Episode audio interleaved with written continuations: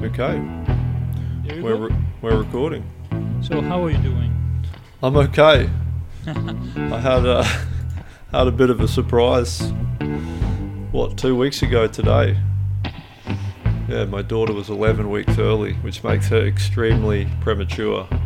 But everything's okay so far, so good. Yeah, thanks to medicine and thanks to science. It's an incredible experience to sort of go through because you really see firsthand, you know, what this sort of revolution has provided us. The revolution being the scientific revolution, I guess. The, the, I mean, just things from the from the instruments that they use for these tiny babies to the, you know, the knowledge required by the um, nurses and the doctors, the pediatricians. We went to um, Erasmus MC, which is Erasmus Medical Centre in Rotterdam, and there they've got like a special, a special um, unit for for, for, for very for premature babies, and it's a it's a one of the reasons why we went there instead of Delft, where we live, is we were transferred there actually, and it's because it is an academic university, and a lot of teaching goes on there, you know. And one of the incredible things is you have these, you know, the, just kids really talking to us about the, about, um, you know, what's going to happen with, with, the, with the birth and things. I reckon they're probably 24 years old, some of these kids, but they're really learning on the job. So it's a fascinating, I mean, from, from, from an educator's perspective, f- forget the, the fear and the and the um, anxiety that I was going through as a as a sort of husband and a soon-to-be father, looking at how these looking at how medical education really puts their students deep within the context that they that they need to be in in order to learn is is is fascinating. And I and I although they looked the the, the sort of the doctors um, you know they looked young I, I wasn't I, I didn't have any less confidence in them and um, I'm not sure if that's me personally, but yeah, I was very impressed. I was very impressed by it all. Um, yeah, so just even the way they learn is there's nothing high tech about about that. You know, just you know, you got to go talk to the talk to the parents, go and go and do it. They sort of send send send a couple of people off, and hmm yeah, Is that part of their medical practice? I think it. I think it's like a you know they have to do this They have to do it, yeah. Yeah, it's part. It's just the same way. If you're learning how to become a teacher, you have to go and, you know, jump in the classroom before you graduate. You're not able to become a teacher without, well, at least in Australia and most other places I know of, you can't be a teacher without actually spending time in the classroom. So they're not going to. Um, the university is not going to sign you off as a medical doctor until you've actually, you know, spent time in these in in the ward dealing with patients. And I guess to begin with, they are supervised. You know, it's it's like an apprenticeship program, the Mhm. same way one might become a uh, a carpenter or a cabinet maker, or an electrician. You know, you Mhm. you follow somebody along, and you slowly develop the skills and the knowledge and the attitudes required to do the task well.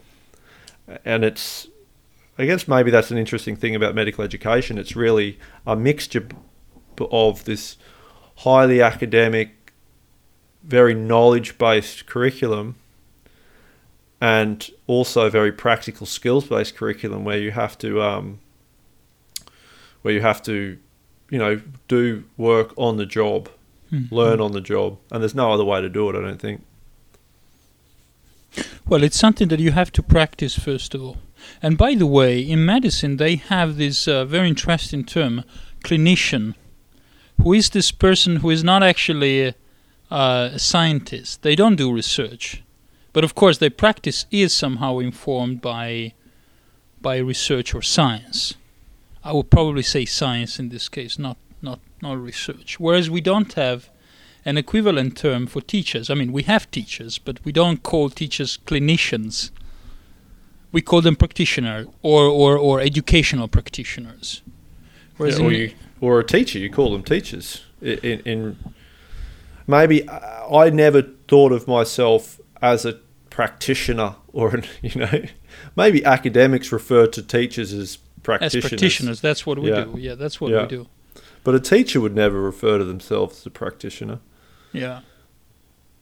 Or educators, but I don't know. Educators Yeah. is uh, it's like doctors basically. I mean, the the equivalent would be doctor or medical doctor. Yeah, I sometimes would. Yeah, I think I would sometimes, as a teacher, I would also identify as an educator. I feel like an educator is, it's a little bit more broad. Mm-hmm. You know, you can. Mm-hmm. It's even. Yeah, it's more. Maybe it's it involves more than just the act of teaching. Maybe you're also thinking about more deeply about pedagogy and about curriculum. But all teachers think deeply about pedagogy and curriculum, even though they're not maybe maybe doing it intentionally all the time. Absolutely. But it's inevitable. Absolutely. Absolutely. And I also think that teachers normally are also reflective. There, mon- there might not be reflexive, but certainly they reflect upon their own practice. I mean, I don't think that you can be a teacher without uh, reflecting on your own practice, what you do. Especially in this period. In this period, I think that all teachers have developed their own uh, opinions and they have their own observations about what is going on. I think one of the reasons why teachers, even though they might not do it, you know, they might not write underneath their lesson plan at the end of each lesson, th- you know, three points that went well in this lesson and three Yeah. things I need to improve. Yeah. But basically, if you're a teacher, your main goal is okay, I'm going to spend an hour. If you're a secondary school teacher or a specialist teacher, I'm going to spend, you know, f- a, a- a whole day with these students, and I need to get these things done. In order for me to make that as enjoyable as possible for both of us, Mm. teachers are constantly thinking on their feet how can I change what I'm doing or how can I change what I did next time I'm going to do it and it's sort of like it's, it it can be purely selfish as well it's like let's make this as painless as possible I've got to teach these students long us, yeah. division you know Yeah, I've got to teach these students about, um, you know, I've got to teach these students about World War Two in four and a half weeks. You know, how can we how can we both enjoy this process? And the only way you can really make sure that the process is as good as possible as, and enjoyable as possible is to reflect upon the way you're doing it after each class or after each unit of work. and you're Um, yeah and they are anyway in a in a feedback loop with the students. I mean you can't teach without without seeing evaluating assessing what you have been doing. You can't be a teacher. And i don't think that there is any teacher who just forgets about uh, this feedback loop with students. You need No. the you need to to see to see the effects of your of of your decisions of your plan also your performance. These are all different things because we might not necessarily reflect upon our own performance. For instance how i performed uh, last week in in the in the class that i had uh, with uh, with second graders. But certainly there is a feedback loop i'm constantly uh, involved in uh, was the plan good? Uh, were the students engaged? Are they learning?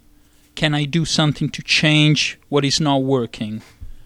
Is there anything that that is not actually working or everything is fine? And from year to year obviously you always change something. Yeah, that's the dream that you, you tell yourself when you're a, as a as a new teacher. You know, the, okay, the first year is just exhausting, no matter what. But you're thinking, okay, it's right. I put the effort in now, and I'm teaching this. I know I'm going to teach the same classes next year, so I can reuse the planning. I can reuse the worksheets I've created. I can reuse the presentations.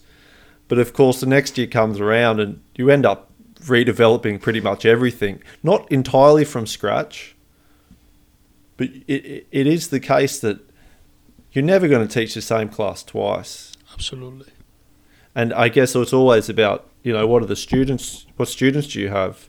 What are they going to be responding to? Hmm.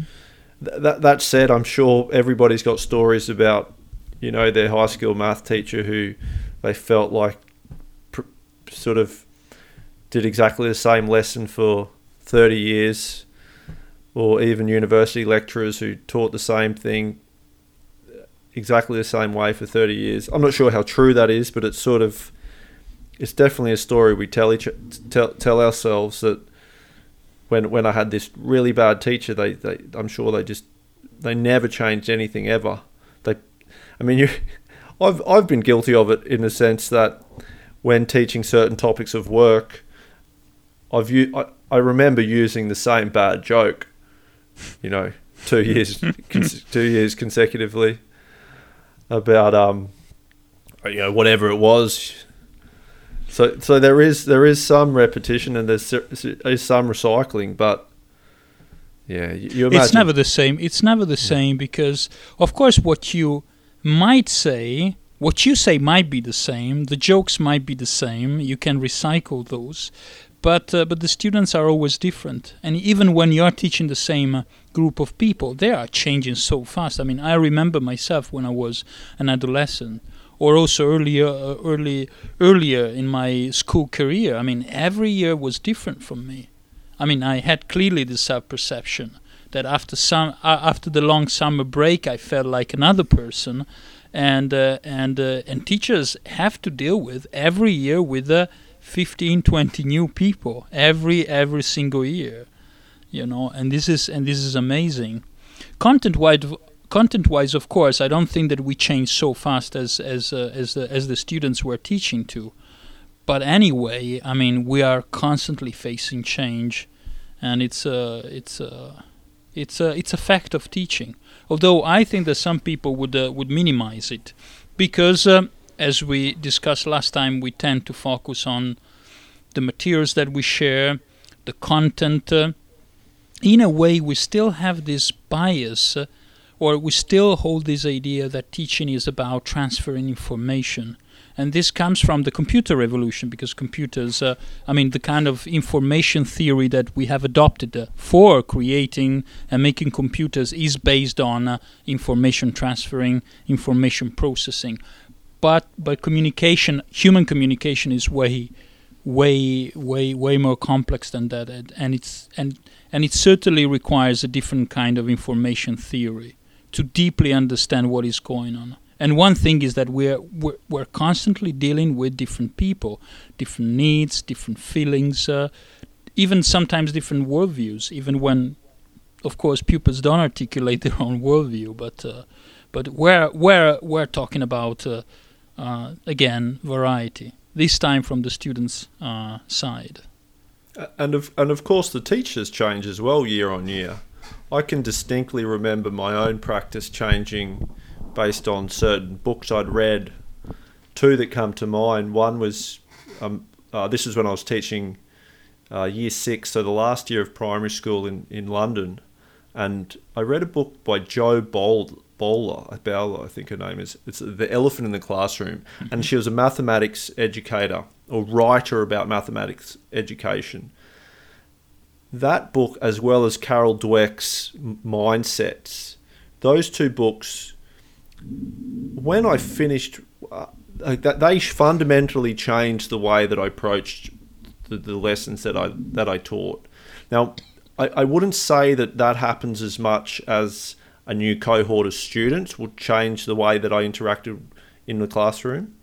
But I, I imagine that there's these key moments throughout a teacher's career or an educator's career, a lecturer's career, that can fundamentally make a change to how they approach teaching and learning. Mm-hmm.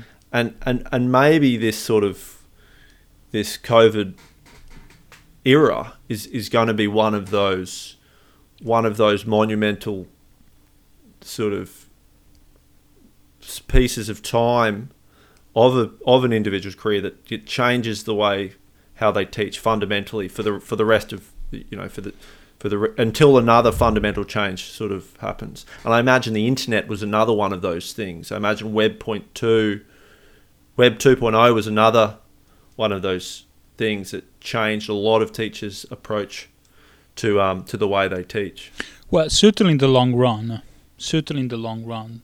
First the computer. Well, actually, first the television, then the computer, uh, and then the web and Web 2.0. Yeah, those were yes. I agree that there are there were monumental moments in the history of teaching for Yeah, virtually all teachers and learning. Yes, and learning.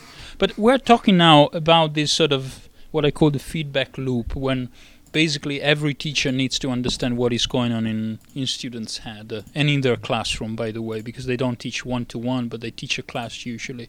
And before this, before this episode, you you shared with me an infographic uh, uh, Yeah. about the situation of uh, I think it's it's about American colleges, if I got it correctly.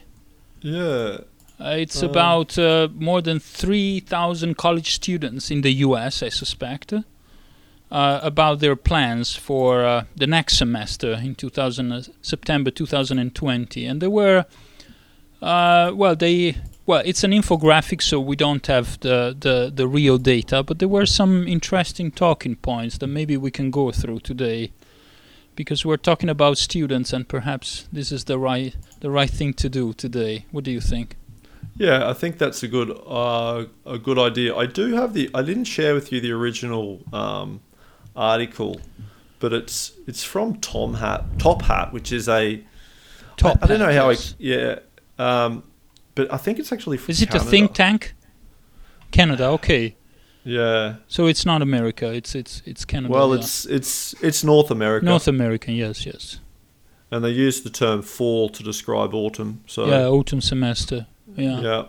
Uh, I mean, it was it was an interest. I mean, as I said, uh, there were very interesting talking points, uh, and and well, the first thing that I would like to bring up is that finally we tap into students' experience, which is something that we never do, and yet, as we have just said, uh, for teachers, it's so important to know what is going on in students' mind. And I think that we are, as teachers and as well as as lecturers, we are always involved in this feedback loop. So this is the first thing. Uh, also, because students are not actually customers, in a very specific sense, because we construct together our own learning and teaching experience. And especially in these days when basically we had to reinvent teaching and learning, it's so important, at least to me, to understand to understand how they are experiencing this period of forced uh, remote um, teaching and learning. And and there were a few points, as I said before, that I would like perhaps to to bring up, and so we can uh, we can discuss them for the rest of this episode. Well, the first thing is that it seems that uh, uh, they they don't quite like this online uh, online learning or online teaching. Perhaps we should actually now distinguish between online teaching and learn and, uh, and online learning. And the reason is that uh, they miss uh, socializing. They miss the social part. Um, the term that was used in this uh, in this survey was human connection, which is something that we discussed, I think, in the in the third episode when we were discussing about MOOCs and the future uh, of, of of learning higher in, in, in higher education. Uh, another thing that is quite interesting is that, uh, in spite of the fact that they haven't quite enjoyed this remote uh, teaching and learning, uh, they said 48% of them said that they would be fine with having asynchronous learning activities, which means that when they are given uh, uh, things to do. Uh, at the same time, they have also uh, really appreciated the the the effort made by the teaching staff members, and this is, I think, perhaps is specific to Canada, to the to the educational culture that they have there. Uh, they should be politically correct. I don't know, but uh, but this is something quite interesting because they actually understood. Uh, students understood uh, that lecturers and teachers are really doing their best in this period. Uh, but another another interesting piece of data is that seventy eight percent of the respond of of the respondents said that this online teaching was unengaging.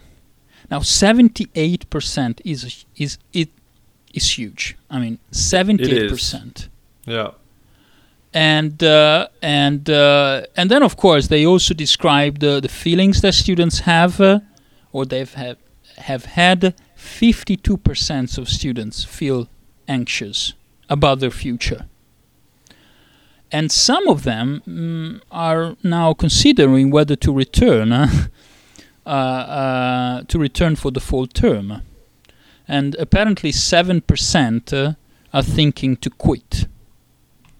Now, we don't know the reason why they want to quit, but anyway, this is another piece of uh, a piece of the puzzle. Um, what else to say?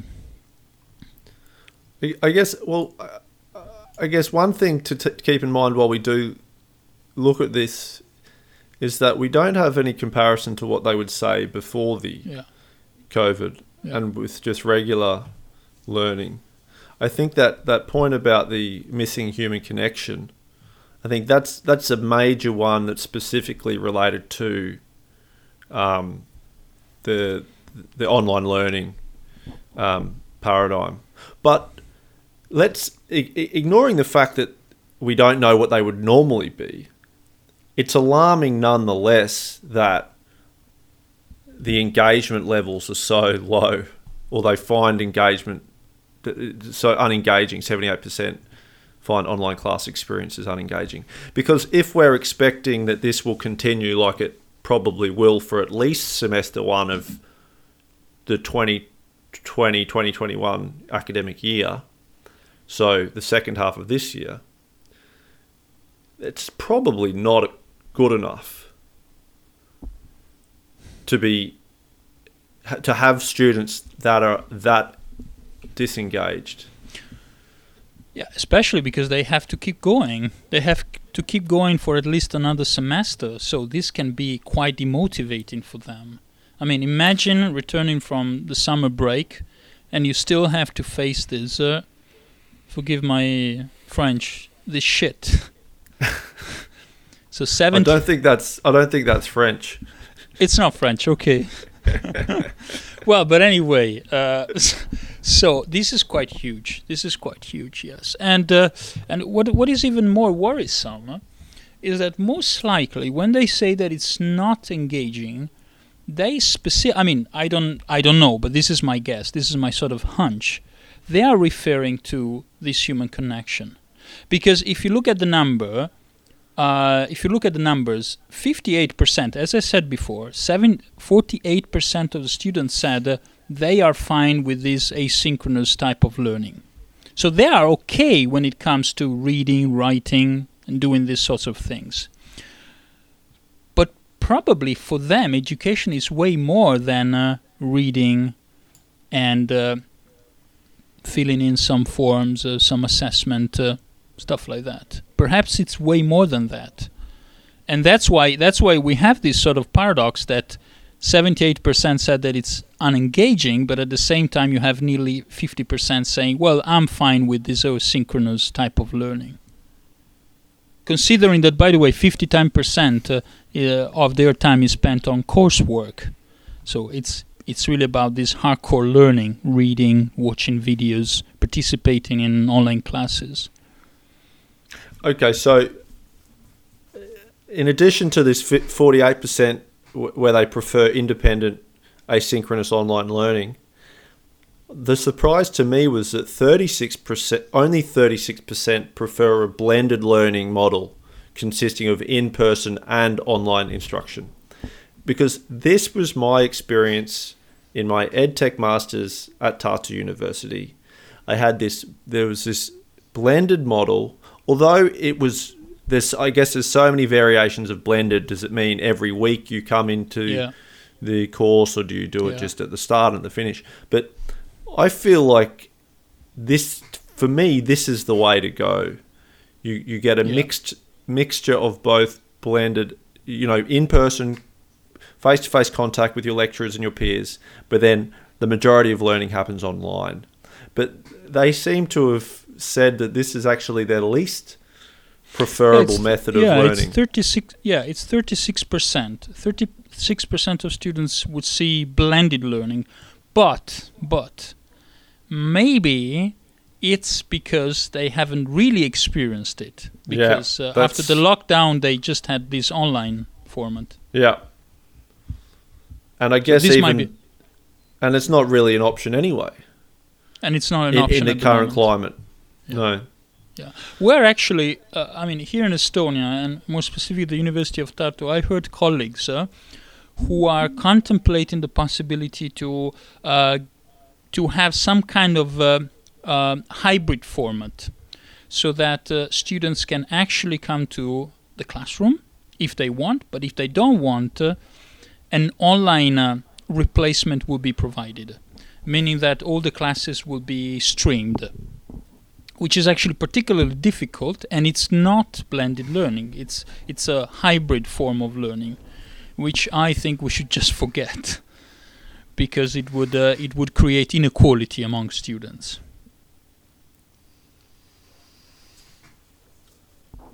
Yes, but you like that variety of options, don't you? So shouldn't you be giving those students the option to choose to come into class or stay at home?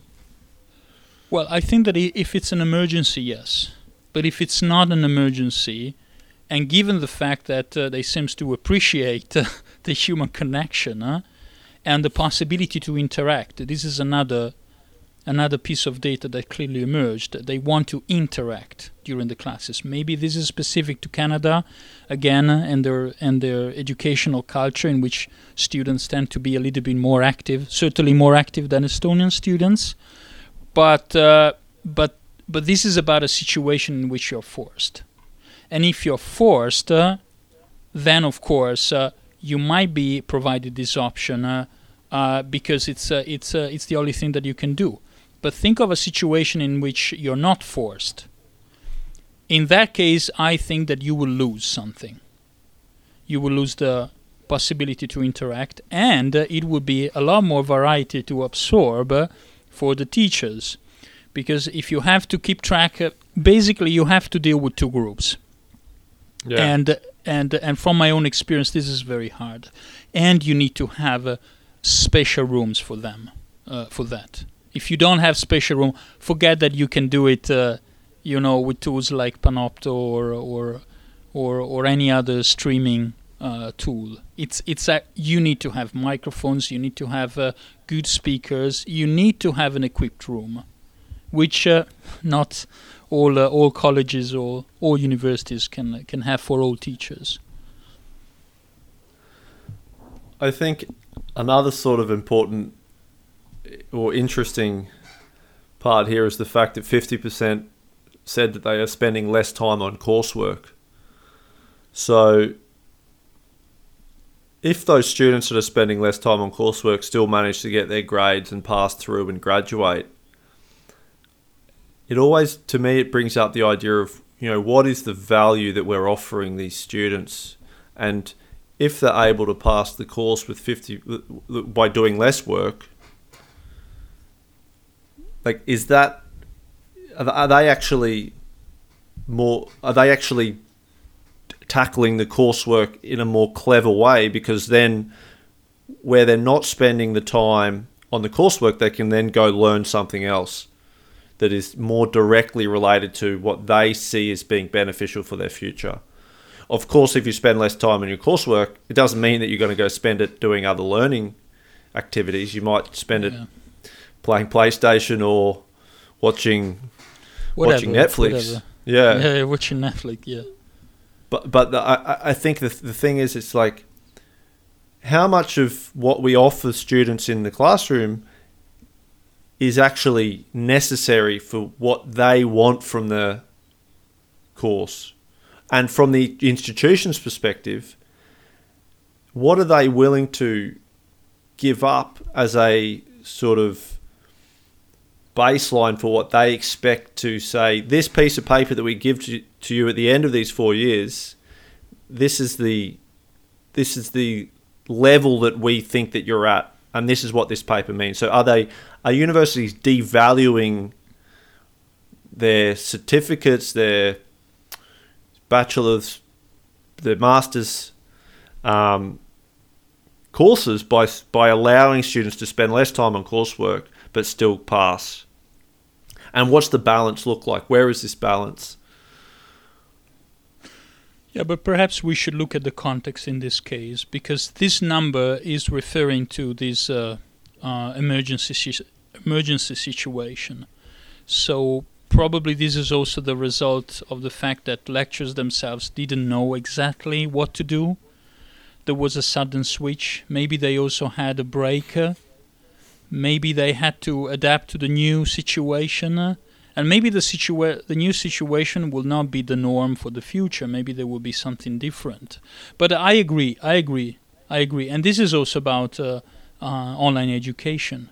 If online education is uh, is uh, is worth pursuing, because in a way, what they have experienced is this online education. Although we keep saying that this is a remote type of um, an emergency situation, so the courses were not designed uh, to be online courses, uh, which is always something that we have to factor in uh, when we try to interpret this 50%, which is anyway alarming. And uh, and I think that this is anyway something that that I would have uh, brought up even before COVID-19, the COVID-19 pandemic. Yeah. And it's about relevance, and it's about relevance. Um, including the relevance, uh, the, the, I mean, the the real the real impact of having uh, I mean, the impact on learning and professional development uh, of of all these master programs, bachelor programs, especially especially I would say master programs. Although in this case they are referring to colleges, but are they colleges bachelor programs or or the, or they also include master programs? I do not know. You don't know. Probably both. Certainly, it's it's it's, it's not the PhD, but the PhD is completely different. It has a different structure. By the way, another interesting thing, we were talking about an engaging online class experience. This is what we were referring to. Another piece of data 75% of the students miss face to face interaction with faculty and as well as students. This is another very interesting thing. Uh, because here we are specifically talking about face to face interaction which is unfortunately what online education or, or, or online teaching and learning don't provide. What do you think? I mean, just uh, under uh, like in in addition to that, it, it continues to say that fifty two percent of these students are spending less time on coursework. Yeah. So that that tends to make sense to me. So if you value face-to-face interaction with students and faculty, yeah. then you are also less likely to be engaged in the coursework and you spend less time in the coursework. That makes complete sense to me. Yeah, yeah, and therefore you have this experience of uh, disengagement or unengagement because, of course, most of your learning and teaching activities were going on in this face-to-face format, which is actually something that they value. Do you think they're kind of maybe the respondents are looking at their their um, coursework and their interaction at university with rose tinted glasses, so they they are now experiencing online learning. They think, oh, this is this is really not very enjoyable at all.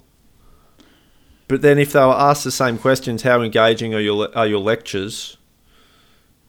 Do they forget how boring and dull some of their lectures were, or do they like that? That's also sort of something that I'm trying to consider because I feel like I feel like this big lecture theatre learning model at universities in the last in in recent time has been getting a bit of a hard um, hasn't been the most popular of methods of teaching. People basically say it's it's too un, it's too depersonalized. There's there's not enough interaction with the lecturer because there's one lecturer and f- 400 students sometimes. So I wonder where that comes in because how much to to faculty at a typical let's say computer science 101 at a, a regular university you might have 400 students participating in that lecture I do wonder how much faculty interaction there is with those students. I guess it comes in the smaller breakout groups in the tutorials and the seminars. And that might be what the, the students are referring to with the face to face interaction, as opposed to being one of 400 students li- li- listening to a larger, um, in a lecture theatre, to a larger large audience, or as as a member of the large audience. Well, I agree, and as you said uh, at the beginning of this episode, you said that uh, we lack a term of, a term of reference as to how uh, people responded before the lockdown, how students were will would actually respond to the to the to to what they were experiencing before the lockdown and before this global pandemic.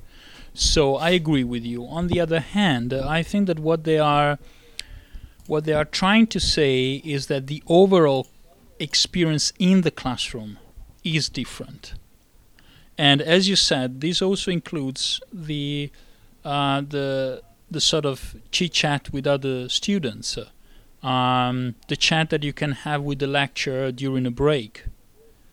Uh, and this is something that we haven't been able to replace in this online format. And this is something that it's incredibly hard to recreate uh, in an online format.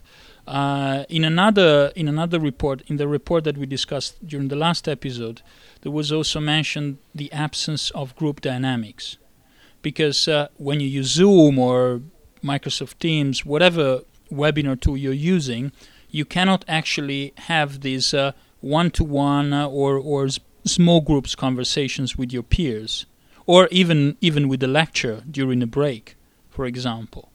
And this is, I think, something something that might actually reduce the boredom of the traditional uh, lectures.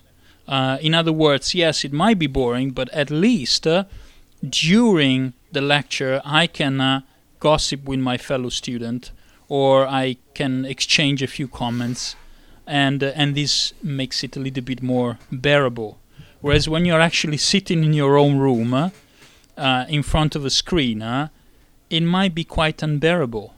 Certainly because the lecture is the problem, but also the medium which amplifies uh, the, the, the drawbacks of the practice, because we're actually talking about the practice. So partly, partly it's the practice, partly also the person, perhaps, the, the, the particular lecture. But then there is also the, the, the medium that, as I said, it clearly amplifies the, the, the negative aspects of our own uh, teaching and learning practices. So, do you think that we should be thinking about developing methods that provide students with a chance to re- fill that gap that they're missing related to interacting with students in the sort of informal ways? Or should we be really trying to redesign the way that we do provide online education? Because that seems to be Yeah. maybe not the two only options, but they seem to be two options to approach. If that's a true, if that's really the problem, they seem Well- to be two two things. Yeah, yeah. Well, I can answer this way. Uh, as you know, we are trying to redesign uh, our own on-site session in our master program. Uh, so usually we would meet with students uh, at the beginning of the academic year for two weeks for an intense period of study. But uh, in the upcoming year, we might need to replace it. And uh, and uh, and I started having conversations with the future students. Uh, so what they would like to have, whether they would still like to come to Tartu or not. And, and what I realized is that uh, because of the online format, we have to treat the socializing aspect of learning and learning itself and learning and teaching as two separate uh, goals. So essentially, it's much harder to socialize while doing this learning and teaching, uh, online learning and teaching. It's way harder which means that in the online environment, uh, or when we're talking about online education, you have to compensate on the lack of of of of, of socialization.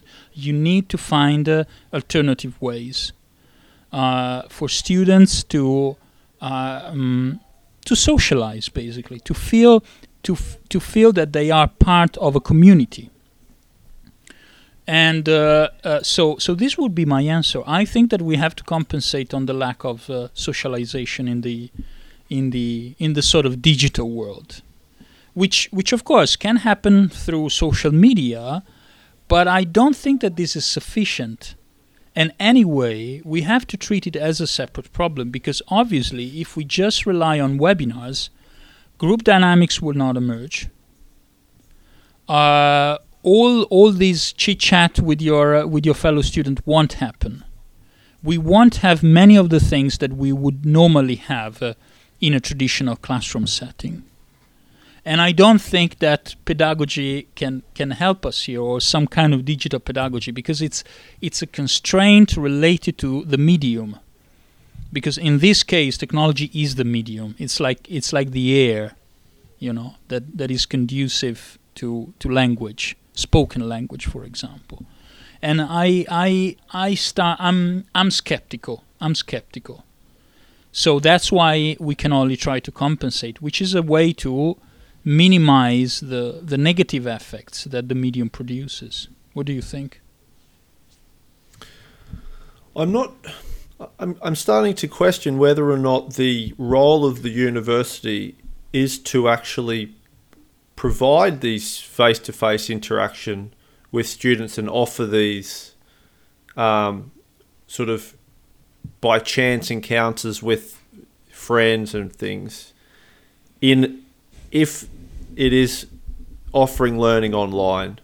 I completely understand that it is the role of the university and it's an important part of the university system to help students develop networks, um, develop their skills. I, like I understand that that's there when when they're in, in a brick and mortar situation, but why can't we actually why can't we just remove the need for that aspect of a lesson and of a time spent learning altogether and actually make it so that the lessons themselves are engaging and offer enough that that social interaction happens elsewhere online.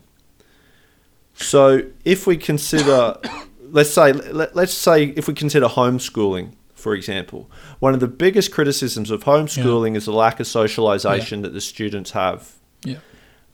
Parents who homeschool find a different avenue for their students to socialize and learn that socialization.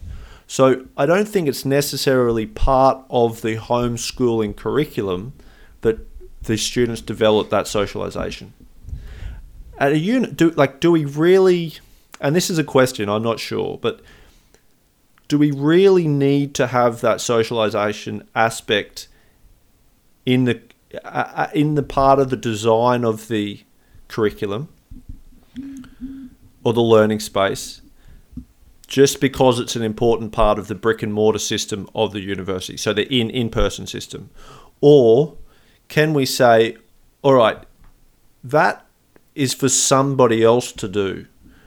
Our role as an online learning institution is to provide the knowledge and skills and attitudes necessary to perform whatever tasks you wish to perform in the future or whatever task that may be. Now, I'm not sure if that's the case. It's almost a bit sad if we sort of remove that. But just continuing on that, again in this in this survey they've got 76% of students think online instruction is worse than in-person instruction. So there's 14% who actually think online instruction is not worse than in-person instruction instruction. So that's not an insignificant number. Well in theory because i think that they were they were asked about their own experience uh, with this uh, remote teaching. Yeah. And and probably as to the other question uh, about what, what what they prefer, probably it was uh, not referring back to their own experience. It was a, a yeah. general question, which which anyway tells you tells tells you a great deal. But I think that what it tells is that in uh, while in, in in traditional settings, we don't need to make the distinction between we don't need to separate the social element or the socializing element from the learning and teaching element, uh, it's it's as if it's a package, you know. Uh, as soon as you get one, you get the other. In uh, in in online education, these these may come as separate entities. And then and then we have your question whether in online education we need to provide this socializing asp- um, aspect. I would say, I mean, I don't know if you're playing the the, the devil's advocate, but I would actually re- respond to this. I, I would uh, I would answer to this. I would say that uh, as a teacher, uh, I'm I never deal with single individuals. I always deal unless it's tutoring, which is something that I don't do. Uh, when I'm teaching, I'm always dealing with uh, a class of people a group of people. So the socializing aspect uh, is always something that is there, or it's it's a need that we have. And of course, I'm not saying that we have to do something so that students can become friends. I mean, I've seen this. I've seen this in my in, in our master. I've seen uh, some of the students becoming friends after these two weeks in which they were constantly together, which is something that is nice. I don't think that this is my job uh, that they become friends or to create a condition for marriages among among students uh, or these sort of things. But I think that uh, if we don't take care of the socializing aspect, uh, it becomes very uh, uh, uh, they students are going to experience isolation, which is another thing, another recurrent theme in this pandemic period. that that people, th- mm, I mean, students have said, uh, I feel way more isolated. Uh, it's hard to cope because you lack this uh, socializing dimension. So my my answer to your question will be: I think that we have to provide. Whether we have to provide, uh, I mean, build uh, uh, gyms for students, that's another deal. And I would uh, and I would and I would agree that we don't have to have gyms. But uh, but when it comes to learning, I think that uh, online education is separating them because they don't come together. But we have to find a way to get them both to have the learning exp- the learning activities but also the socializing activities. And the socializing activities in this case then is to aid the learning and to aid the development of the students. Well, isn't It's- it isn't it's- it the it's- context? isn't it the context of learning? I mean, we've used uh, this uh, this word context. Isn't it that socializing provide uh, the sort of milieu, the context in which learning and teaching can actually happen? Yes. However, it doesn't mean that learning is not necessarily not going to happen if that context isn't provided. So there's other ways, there's other contexts where people can learn. And that could be more individually based. And I would even say that some students would prefer the individualized sort of standalone, like the, the students who say, I want to do the group work on my own. And of course, this is separate from teaching students how to actually teaching students about working in groups and collaboration and problem solving and, and things like this. This is separate from those discrete skills that are important. I, I guess um, I think I agree with you. You know, I think I, I think so. I guess the uh, the first question was like, okay, do we do we redesign the way we de- deliver a curriculum which doesn't require any socialization? Or do we try to develop tools and strategies which incorporate socialization into an online learning environment?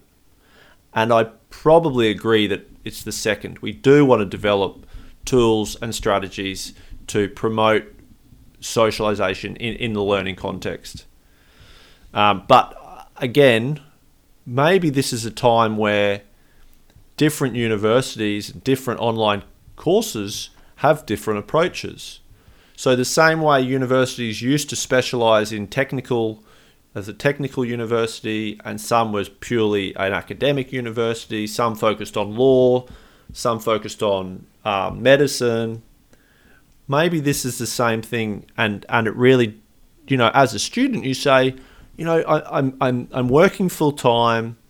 I really just want to focus on the on the on the on the on the things that I need to know. I'm not interested in working with anybody else. So I'm going to choose University A because that is just giving me the facts, giving me the lectures, you know, recorded, pre-recorded, no no bells and whistles. I'm just so driven. I can get through hours of lectures and hours of slides.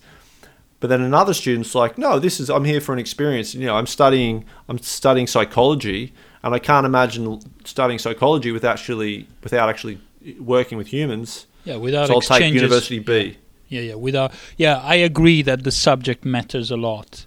I mean, I can't imagine learning about psychology uh, uh, without having the chance to interact with other people. Because if you study psychology, just to stick to your example, you are interested in in in other in in other human beings. So already in your worldview, this human connection, this human factor, is something that you don't want to renounce to. So I agree that it also depends on the on the on the subject. But uh, but this also points to another thing that uh, we need, uh, which was which was the the starting point of this conversation, that students uh, need to be involved in this in this process. We need to know what they think, and to some extent, they need to feel that the experience that they have or that they can have also depends on their own involvement and their own engagement.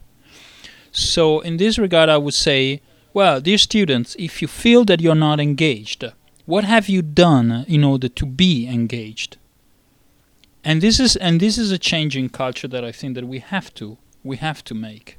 We and and perhaps this uh, the pandemic might offer this chance I make an example, and maybe we can wrap up here with this. Um, as I said before, we're not so sure that we're going to meet our future students in August for two weeks in Tartu. So today I sent out a, a, a short survey to tap into their own uh, uh, to know to know what they think and also what what what their plans are because since most of our future students are uh, uh, from from outside Estonia, it was it was for me a way to see okay where do we stand, and uh, and and I think that one thing that I realized, well, first of all, within three hours, uh, so I sent out uh, this uh, this this short survey with the four que- three questions three hours ago. I sent it out to 28 students, and 15 have already replied and uh, I gave them the opportunity uh, to have uh, their say, to share their own uh, their own their own plans, and many of them actually wrote uh, what they think, what they think we should do, what they would like to have, and this is, I think, a very important starting point. And as I said before, perhaps the pandemic, since we don't know, I mean, we we are the first uh, who are deeply uncertain as to how to proceed. And perhaps because of these uncertainties that we are experiencing, it's the right moment to involve them. To and, and to make explicitly and to make explicit before them that uh, don't expect to be given something without giving back something. So so if we move from uh, uh, so, so in a way we should uh, move away from this idea that students are passive recipients which is also the idea behind uh, this extensive lecturing that it seems that people have stuck to. You know, students are subjects. Students are, I wouldn't use the expression co creators of their experience, but certainly they are participants. They are participants. They are participating as much as we are participating, although in different roles because I have more power and I have a leverage. But nonetheless, uh, students are not like I mean, lectures are not like uh, uh, sell assistants in a in a shoes shop, where the only thing that you do is to show to offer them what what you have. The students are the maker, the shoemakers themselves. They can decide, uh, to some extent, of course, whether they would like to have uh, red shoes or black shoes, uh, uh, the shape of the shoes, and so on and so forth. And and I have and and I think that we have to tap into this to this uh, to this resource, especially especially during during these times. And I can tell you, maybe this is the first, the the last thing from my side. One of the questions was, would you agree to travel to to Tartu for the August session as originally planned? And what is interesting is that none of the 15 respondents said no. Uh, 46% said yes.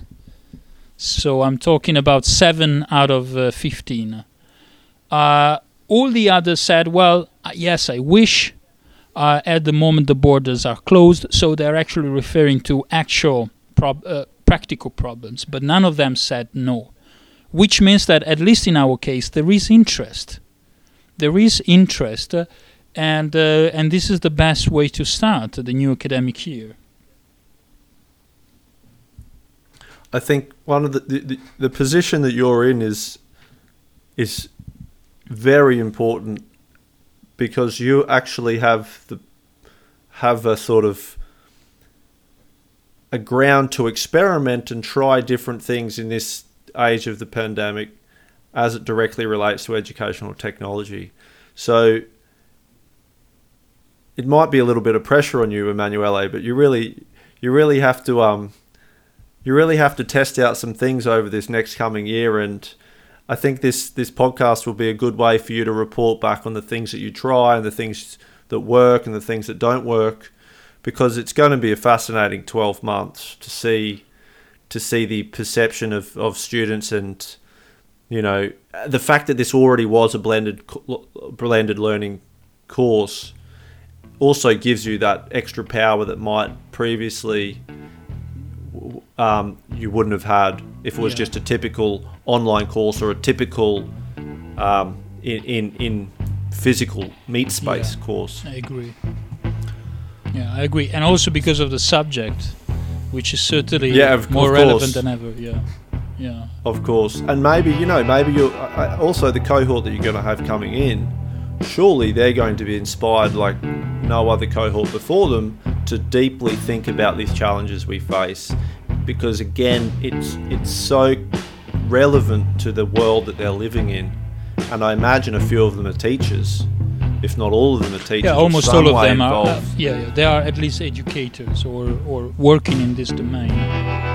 Practitioners. Yeah practitioners. Yeah educational practitioners. This is uh, okay well yeah certainly yes certainly yes i agree with you i agree with you i'm kind of excited uh, and uh, but as I said, I think that this is this is one thing that regardless of the subject that we are teaching or we're dealing with, we really have to think of students as our um, uh, again. I wouldn't use this word co-creators because it's a bit uh, you know cheesy word, but uh, but certainly they are our collaborators and and what we make in learning is is is, is, uh, is something something important, something that something that without without this collaboration, without the collaboration between teachers and teachers and learners, cannot actually happen. And that's why probably we care so much about their engage, their level of engagement, their motivation, and so on and so forth, because we know we know that it's important how they feel, how they relate to their learning process.